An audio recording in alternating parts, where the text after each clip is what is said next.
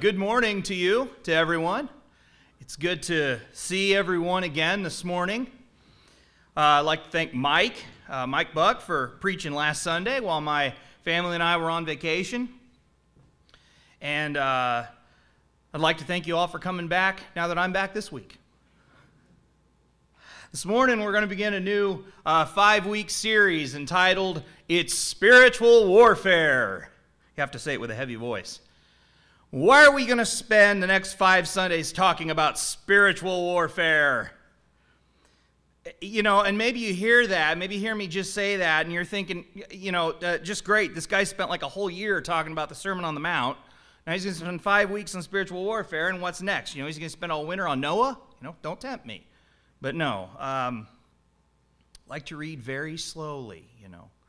But Lord willing, we're going to spend the next five uh, Sundays talking about spiritual warfare because engaging in spiritual warfare is not an option for us. Not an option for those of us who consider ourselves Christ followers. It's just not. It's just not an option. So it's imperative that we spend some time talking about spiritual warfare. The lives we lead as Christians, for some reason, they just aren't easy, are they? Are the lives we lead as Christians easy? Uh, you know, or I don't know. Let's see. You know, hands in the air. How many of you, you would say your life's easy? How many of you say your life as a Christian is easy? No problems, no hurts, no hangups, ever. Everything is always smooth all of the time. You're just walking on sunshine. Okay, I, that's kind of what I thought. I was going to change the sermon if I had any of those people. But no, none of us will say that because none of us experience that. Life is not easy is it?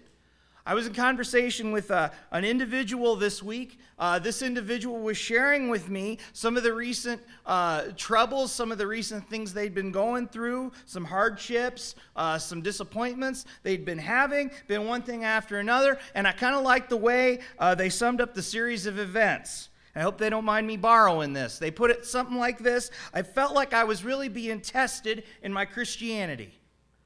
Just felt like I was really being tested in my Christianity. And isn't that the truth? Isn't that the truth? We feel tested. We feel tested in our Christianity, don't we? Or to put it another way, to put it another way, let's think of it this way. Some days, some weeks, some months, some years, they just feel like a fight. It just feels like a fight sometimes, doesn't it? It feels like a fight. It feels like a fight to bring our children up, or sometimes to have any slightest amount of understanding in what's going through their heads and some of the decisions they make. That begins about the time they're three, six, uh, th- uh, three months old, and it extends, I'm told, clear up through their 60s. Your results may vary. I'm dealing with preteen stuff myself, and it's so much fun, let me tell you that. It feels like a fight with our kids. Feels like a fight with our kids. Feels like a fight sometimes to uh, with our grandkids. Get to see our grandkids, or, or get to see our grandparents, or, or try to keep up with the health condition of Aunt so and so, or or get one whole group of actual blood relatives to set foot in our houses at one time. That's a fight. That feels like a fight, doesn't it? Feels like a fight because two or three of these people that we're trying to get together under one roof, they're still upset at each other for something that happened in 1992. The offense occurred so long ago, nobody's even sure what they're still mad about, but they're mad. And so it feels like a fight within our families to live the Christian life. It feels like a fight in our work environments. It feels like a fight in our work environments. We're surrounded by cynicism at times, where uh, maybe some coarse language, non-believers, ex-believers, people who say they believe on Sunday mornings, yet they come in on Monday still smelling like Saturday night. And so it's difficult. It feels like a fight. We want to give in to temptation. We want to be thrown off the straight and narrow. It's difficult not to let maybe some self destructive lifestyles of other people keep us from what the Bible says about living like the world and our witness before the world, right? It's just not easy. It's a fight. Maybe we've got a coworker. Maybe you can relate to this, some of you. A coworker or a, or a, a quote friend, uh, the one that's always testing us. Maybe the guy just recently heard about that uh, latest televangelist who's begging his congregation for a $70 million jet. And, uh, you know, there was another one of those recently. And this guy, he just wants to remind us how silly our faith is, how goofy it is that we want to be considered one of those sheep. We're, we're ready for fight. We're, you know, Lord, can you just look the other way, way for 30 seconds so I can sock this guy in the jaw? You ever feel that way?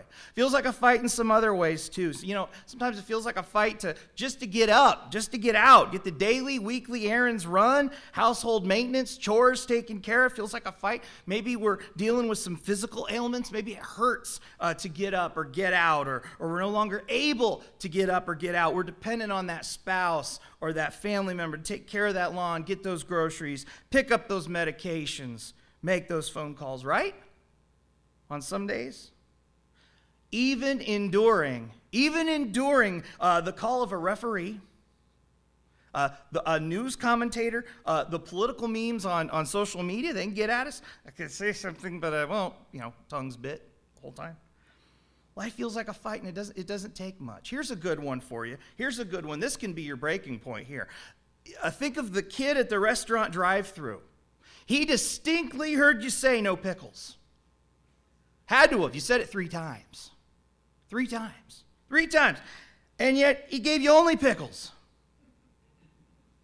And if you're the kid working the restaurant drive through, it's a fight because of the people who came in two minutes to closing and ordered 15 sandwiches with extra pickles.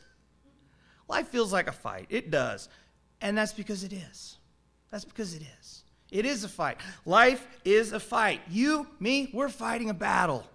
We're fighting a battle. The Apostle Paul actually writes the following words, actually says the following words in Ephesians 6 10 to 12. Turn there with me. Verse 10. You know what these words, that yeah, they were written to the church at Ephesus, but they apply to you and me, the church at Ferris too? Turn there with me. Paul says this about the Christian life, our in and out daily grind, what have you. Paul writes, Finally, be strong in the Lord and in the strength of his might. Put on the whole armor of God that you may be able to stand against the schemes of the devil. And we're going to hold off on, on verse 12 uh, for just a little bit. Let's just focus in on these two uh, verses for a few moments. When you have those uh, times, those days, those weeks, those months, those years in which you feel like your Christianity is being tested, you're right. It is. We feel like we're fighting a battle because we are fighting a battle.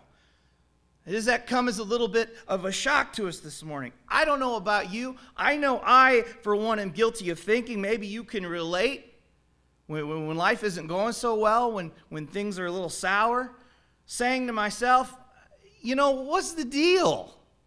I, I follow Jesus.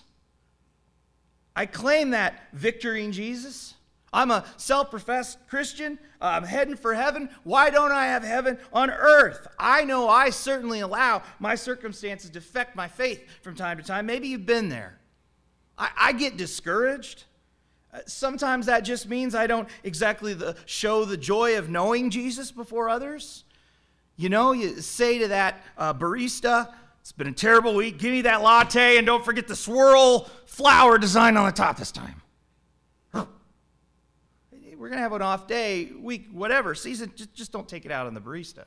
But those times, those, those off times, those, they're to be expected in our lives. Those times of hard circumstances uh, can even be faith builders, Romans 8 28. But sometimes, sometimes they can go another way. Sometimes they can go another way. If we're not careful, if we're not careful, we can allow seasons of difficulty to destroy us to destroy us. It's not going to happen in a weekend. Might happen over several few, uh, months. Might happen over several years. If we're not careful, brothers and sisters, the discouragement we experience in this life, which we're going to experience, which is promised, can wear away our faith in Christ if we let it. There was a uh, period in my life when uh, I wouldn't say I'd, I'd given up the faith altogether, but I got to be honest with you, I wasn't exactly strong in the Lord and in the strength of His might. I'd grown a bit cold. You've been there? You've been there? I'd grown a bit cold. I, I, was, I was, quite frankly, I was tired of the fight. I was tired of the fight. I was going through motions. I said I was just going to go through motions. I'd become very negative. I'd become very cynical and, and not just a little sarcastic, which I proudly still am today. But I'd, be, I'd become very negative and cynical. I'd forgotten what, what Jesus had, had done for me, what the Holy Spirit could still be doing through me. I wasn't spending enough time there. I'd become wounded in battle. I decided I just wasn't going to put up much of a fight anymore. I was done. I was done. I thought, well, you know, I'm just going to go show up on Sundays. I'm just going to go say all the right things to all the right people, but this actual spiritual transformation in my life, apparently that's just not working out for me. Let's just go warm the pew again this week. And eventually, after enough time, I found I didn't really have any reason to go warm that pew anymore. Just wasn't there. I've been there. And I want to tell you if this is where you are, if you know someone that's there, my friend, I urge you to remember your place in battle. If Satan has been knocking you down, Satan's been throwing you to the ground as God gives you the strength, my friends, you just keep on swinging. You just keep on swinging back on your way back up. According to God's word, we're going to be knocked down by satanic attack. It's going to happen. But even when it feels like we're losing the battle, our best course of action is not to fall back into our own weakness. That's how the devil wins. Our best course of action is to remember the strength of the one who has called us to battle. To remember, be strong in the Lord and in the strength of his might. One author writes During the Vietnam War, Colonel Norman Schwarzkopf was sent to take over command of a battalion positioned near the front lines. The troops had been demoralized, unprepared for battle, casualties had been high. The outgoing commander had nothing good to say about his troops or their combat performance.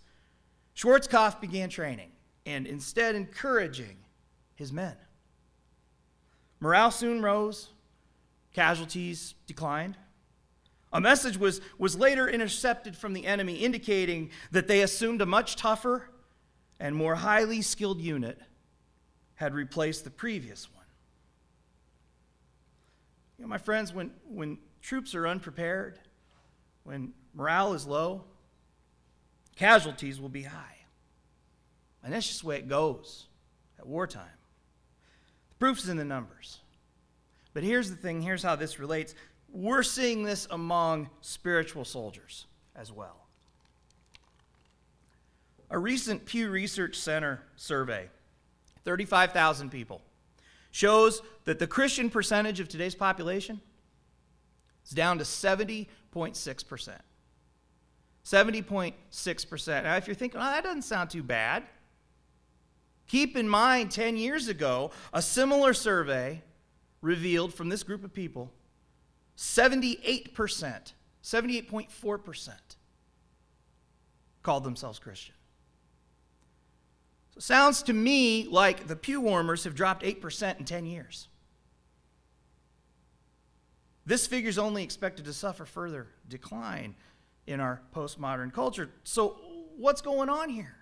Why have so many people been leaving the church? Any guesses?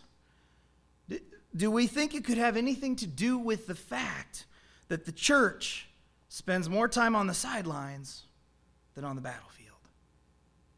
Could it be that too many of us are too often demoralized, unprepared for battle?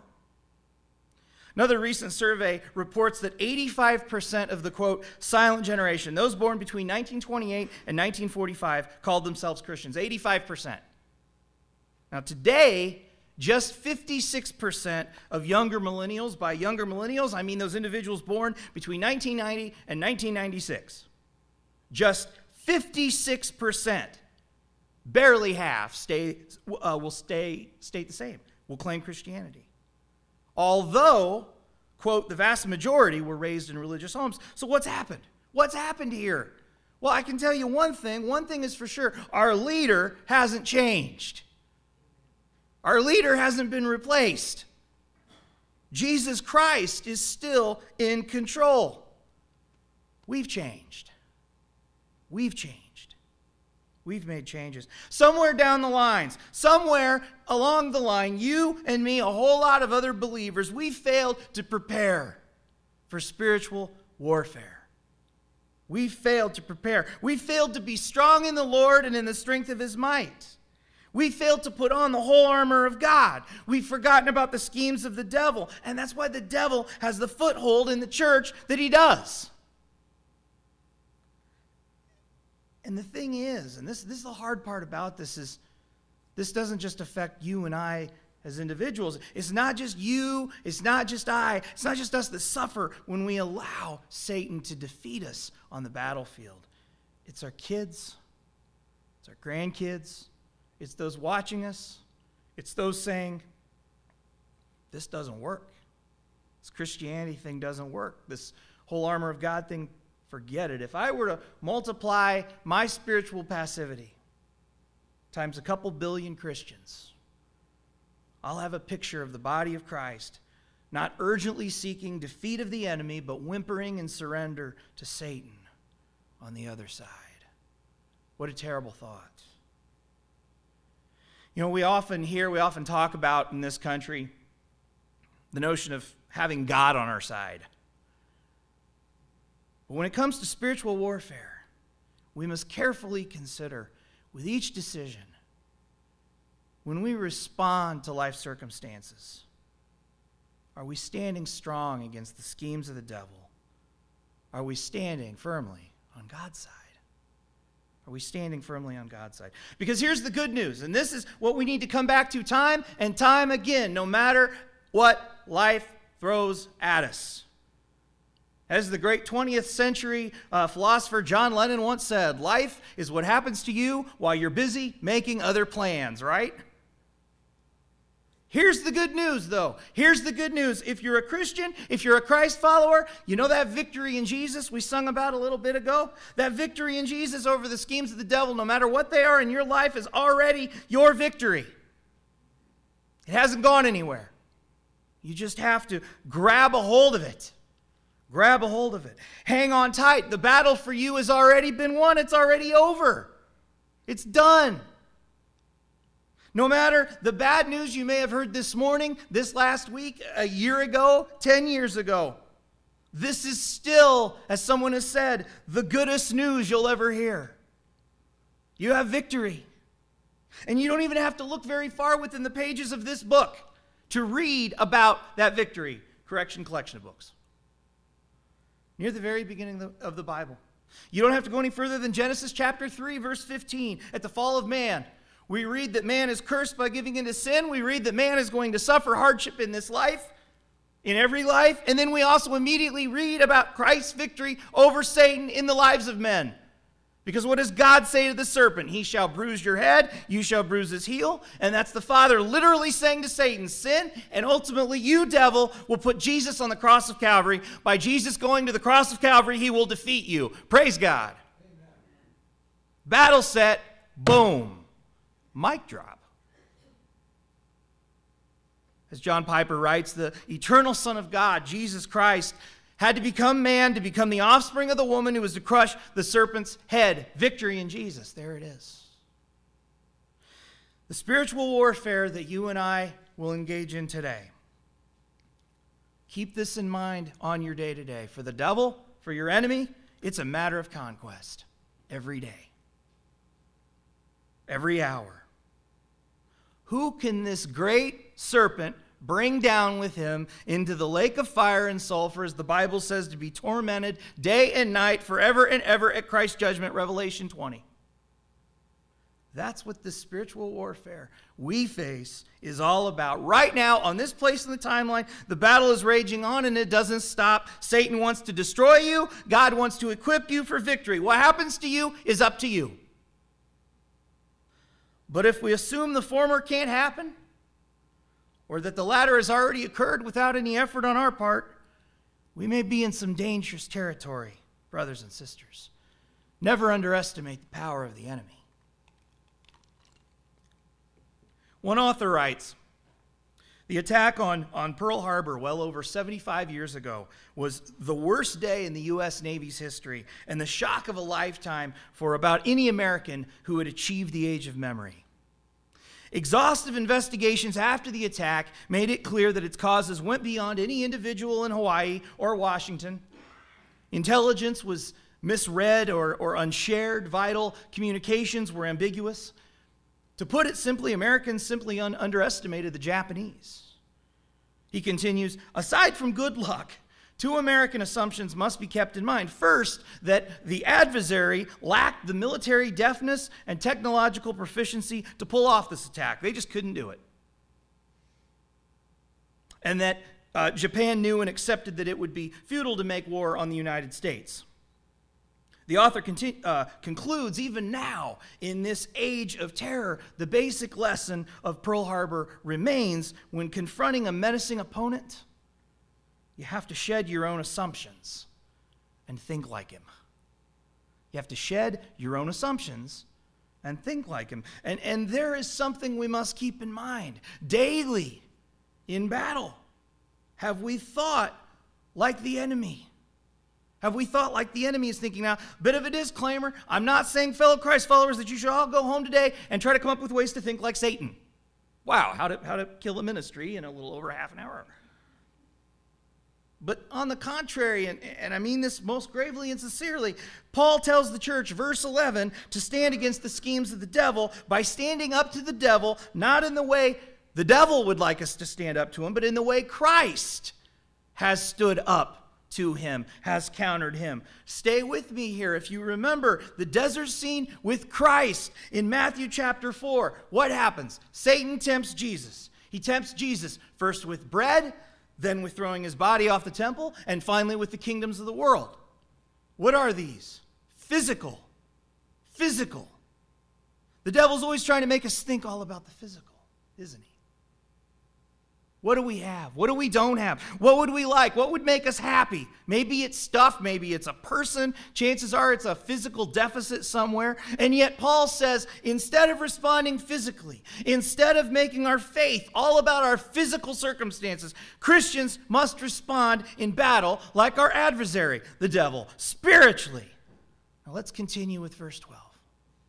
Continue with verse 12 of our text. This is what Paul writes. It's not about the physical, it's purely about the spiritual. For we do not wrestle against flesh and blood, but against the rulers, against the authorities, against the cosmic powers over this present darkness, against the spiritual forces of evil in the heavenly places. Remember, when Satan tried to destroy Jesus that time in the desert, one time out of, out of many, many times, we're sure. Satan may have tempted Jesus with the physical, but it wasn't the physical that mattered to Jesus. After all, Jesus came from divine glory, made, made himself nothing to win uh, the battle against the devil on the cross. You couldn't sway Jesus with physical. I know so many of the battles that we read about, we, we hear about are, are physical, but this battle does not fall under the header physical warfare.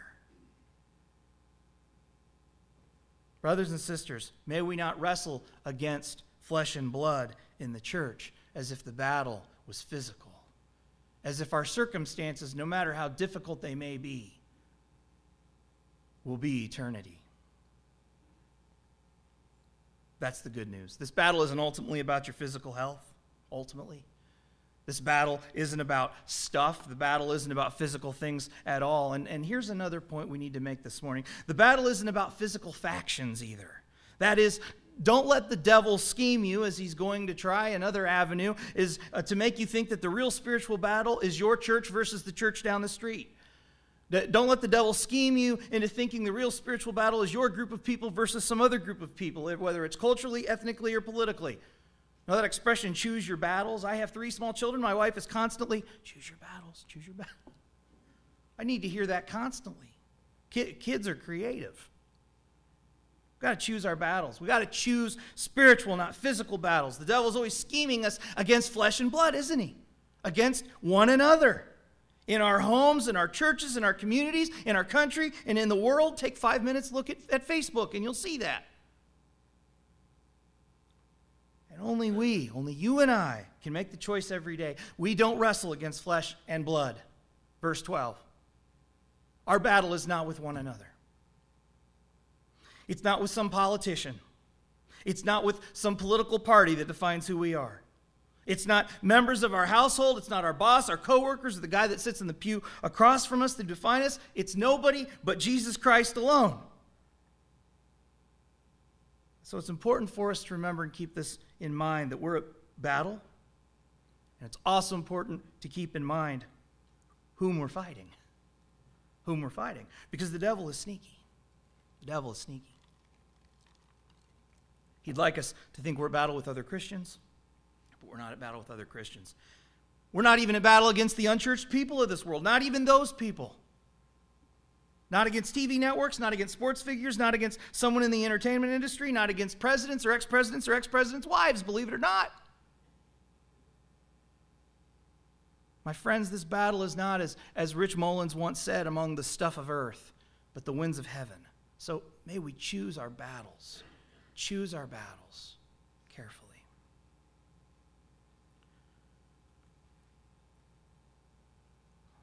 Thomas Aquinas once said,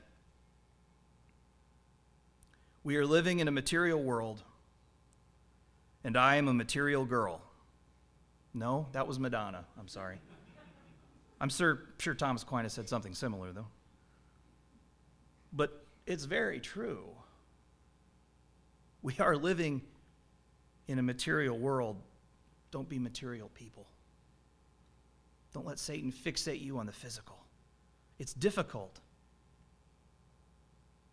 There's nothing wrong with the physical in and of itself. God made the physical and said it was good. But the Bible says this world is passing away along with its desires, 1 John 1:27.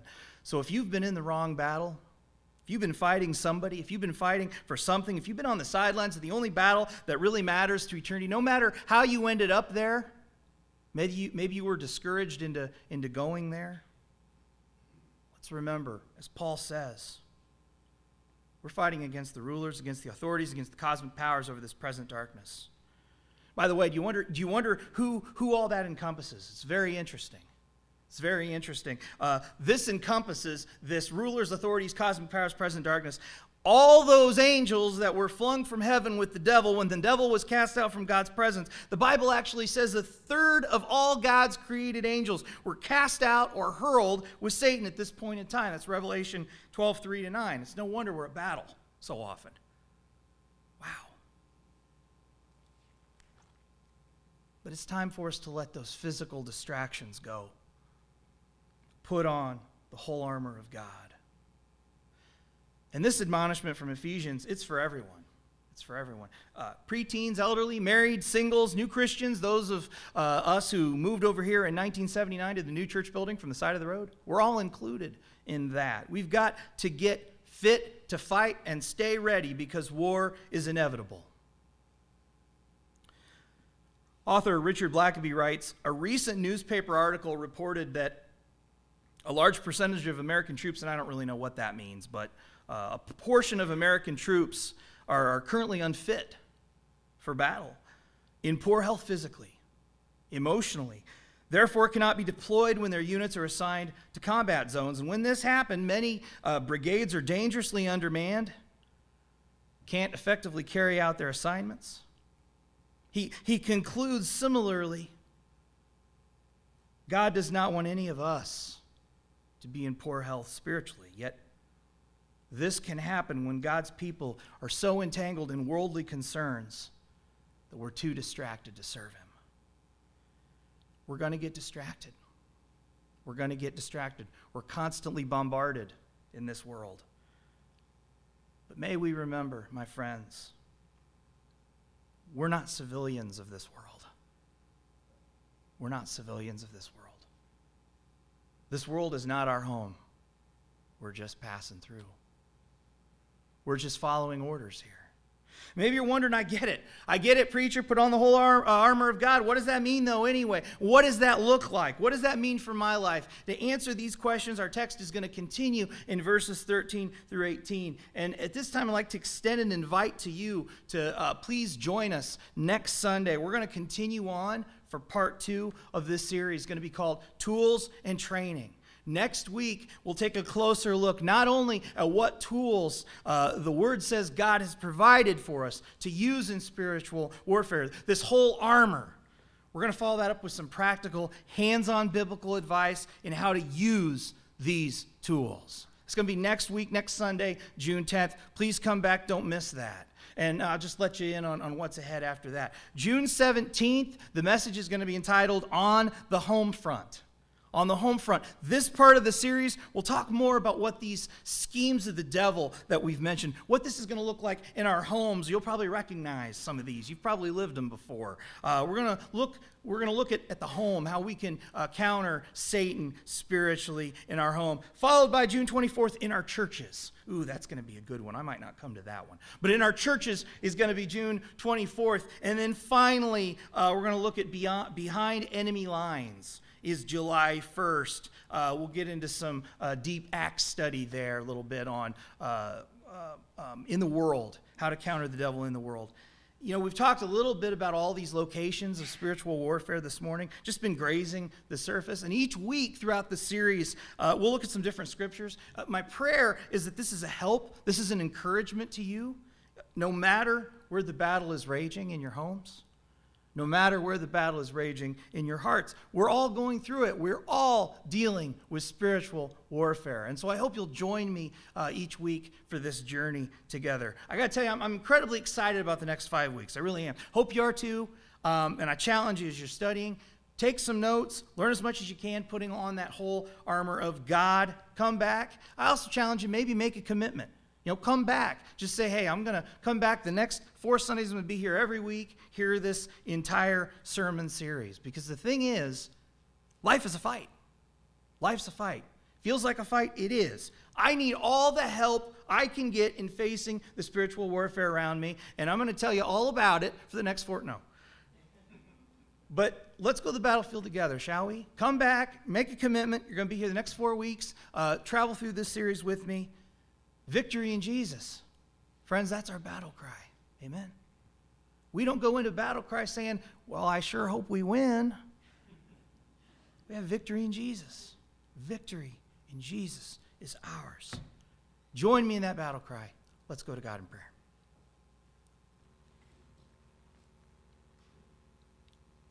Lord, we praise you. We praise you for the Though we live in a world that's broken, though we live in a world of sin and pain, and Lord, although we've made mistakes, and as, as a people, we, we suffer the consequences of that sin. Lord, we praise you from the point of creation, from the point of the fall. You already had a plan to redeem us because you love us so much. And Lord, every day we make the choice to claim the victory that you had for us from Eden. Destroy that serpent. Help us, Lord, to remember that everywhere we go on a day to day basis, by the hour, Lord, we still deal with that serpent. Lord, help us to remember that the serpent has been crushed. Help us to remember, Lord, that the victory is in you. We don't face this fight alone, but we do face it. Lord, when times are difficult for us, when, when we get brought down, when we get discouraged, gently remind us. Help us, Lord, to remember of your love for us. Help us to remember that you have not left us as orphans, but you've come to us. You've promised that you were there.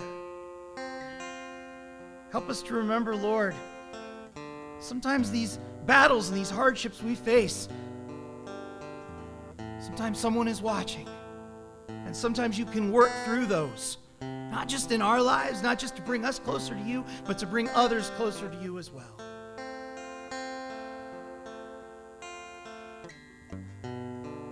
Lord, we know that life is hard we know that you are good all the time.